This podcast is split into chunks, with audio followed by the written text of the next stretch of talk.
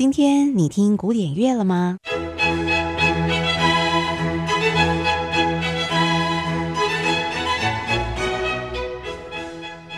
？Classical Today，和您分享古典音乐历史上的一天。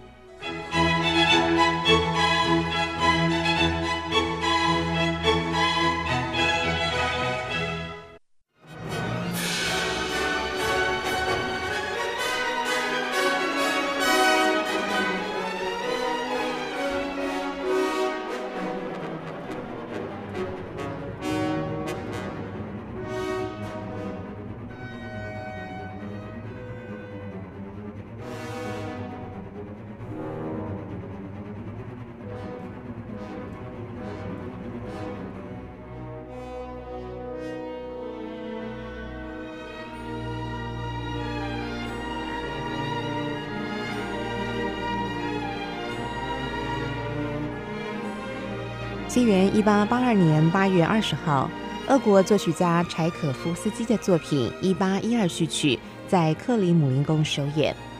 一八八零年，柴可夫斯基接获委托，为将在莫斯科举行的工业艺术展览会创作一首庄重的序曲。他以拿破仑一八一二年进攻俄罗斯，结果大败为主题，完成了这首作品。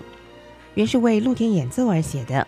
并注明要奏得非常响亮热闹，是柴可夫斯基相当著名的作品，也是现今古典音乐会当中演出最多的曲目之一。